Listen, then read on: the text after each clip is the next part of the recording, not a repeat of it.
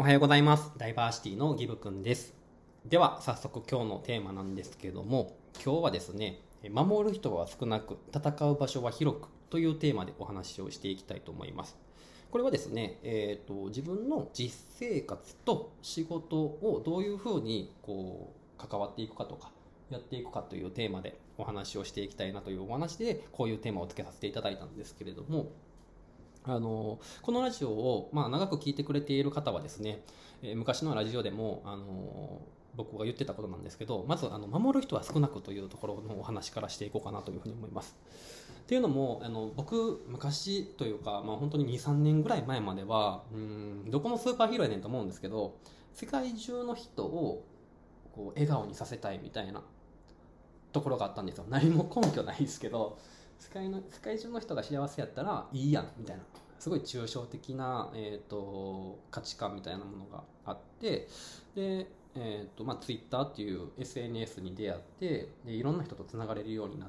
て、まあ、そういった人をみんな笑顔にさせようと思ってやってみたんですけどやっぱり現実って難しくて、えーと、といろんな性格の人とかいろんな考え方の人とか、まあ、生まれた時代が違うとか、まあ、いろいろあってですねそれはかなり難しいことに気がついたんですね。で、えー、ただその人を笑顔にさせたいみたいなところに関しては全くもって諦める気は絶対なくてでも、えーと、全世界の人は無理だって思った瞬間に、えーと、今近くにいる自分の身の回りにいる人だけでも、えーと、と笑顔にすることができるんだったら、えー、とそれって自分の夢果たせてないって、えー、と考えた時からですね。うん。ていうかその守る人をえーと、なんか誰を守るっていうのは後から決めればいいことだけども、えーとまあ、少ない人を守る例えば身の回りの10人だけ守るみたいなことを決めてしまえばその10人をどれにするかみたいなところのワクワク感も出てくるし、えーと、現実的に達成できそうな、えー、ことになってきたのでそういうふうに見えてきたので、えー、と守る人は少なくというふうに思ったんですね。で、えーとまあ、この後戦う場所は広くということで話をしていくようになるんですけど、えー、ちょっとその今の現時点での話っていうのをちょっとそのまま引き続きしたいんですけど、えー、じゃあ僕がその仕事っていう面で、えーと、同じ価値観のままその狭い世界の中で生きていこうと思ったんですよ。関わる人を少なくみたいな感じで、えー、そのまま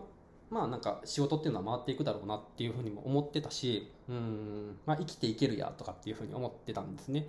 で、実際生き、最低限生きていける分に関しては、それだけで回るっていうのは正直に思っているんですけど、ただ、えー、ついこの間ですね、えー、ゴリッゴリこうビジネスでこう売り上げを上げている人と、まあ、話す機会というか、まあ、お昼ご飯に行く機会があって、まあ、その中でですね、自分が、えーと、稼いでる金額とかうんなんだろうその相手が稼いでる金額とかあんまり今までほんまに興味がなかったんですけどそのものすごく楽しそうにそういう話をしている人たちの中で自分がなんか生活できればいいレベルしか稼いでませんみたいな感じになってたのがなんか話した後に後からものすごく恥ずかしくなってきてで、えーと、なんか稼ぎたいのはもちろん多分あると思うんですよ心の中で。でもなんか結構多分そこってプライドとかあると思うんですけど自分は稼ぎたいわけじゃないみたいな。でもなんかそういう楽しそうに話しているものをなんかえその仲間入りしたいみたいな。なんかそのレイヤーに行きたいなっていうのを、えーと、素直に思って、えーとそれがきっかけでもっともっと稼いでいきたいなというふうに思ったんですよで、えーと、そうなってくるとですねあの狭い世界の中では、えーと、正直、えー、僕を求めてる人は、えー、その中からまたこう限られた人しか僕の、えーと、持っているスキルで、えー、とお金に換えることができないなと思ったわけなんですね。ってなったら、えーと、戦場は広くした方がいいなと思ったんですよ。っていうのも、えー、その周りの人たちがその時に話した人たちの、えーと、相手にしている数とか、えー、っていうのが僕の、えーと、関わっている人たちのもう本当に桁が2つも3つも違ったんですよね。そう。だからその中からお客さんを選ぶというかもうその潜在の潜在的なお客さんがもうそもそも2桁3桁違ったんですよ。だからそれそこかと思って。そう。あのもうちょっと視野を広くしたらお客さんもたくさんいると思うしでその中からそのみんなに対して自分のサービスを提供するわけじゃなくてその中から自分のサービスが欲しいみたいなところの人を見つけていけばいいんかと思って、まあ、だからあの戦う場所はちょっとこれから広くしていこうかなというふうに思いました。結構まだ、えーと、このことを、まあ、自分の中で決めてからですね23日ぐらいしか経っていなくて、まあ、ガチッと固まっているわけではないんですけどあのなんだろうなこっちが守る人が少ないからかかっていく人も少なくしようみたいなことをしてしまうと結局苦しまなダメな人がいるだろうし、えーとうん、窮屈な風に自分も感じるだろうしもしかしたら近くの誰かも窮屈なままかんなんかその一緒に僕といてくれてる可能性もあるかもしれないなというふうに思ったので戦う場所を一回広く見てみようかなというふうに思いました。はいでねまあ、あの視野を広げるっていうのは、うん、いけないことばかりじゃないとは普通に思っていてですねその知らない場所に、まあ、ヒッチハイクとかもそうなんですけどその全く関わらなかった人に対して、えーと、関わりを持った時にその人が戻ってめちゃめちゃ好きな人だというふうに気づいたらそこから、えーと、自分が守りたい人に変わっていくだろうなと思ったし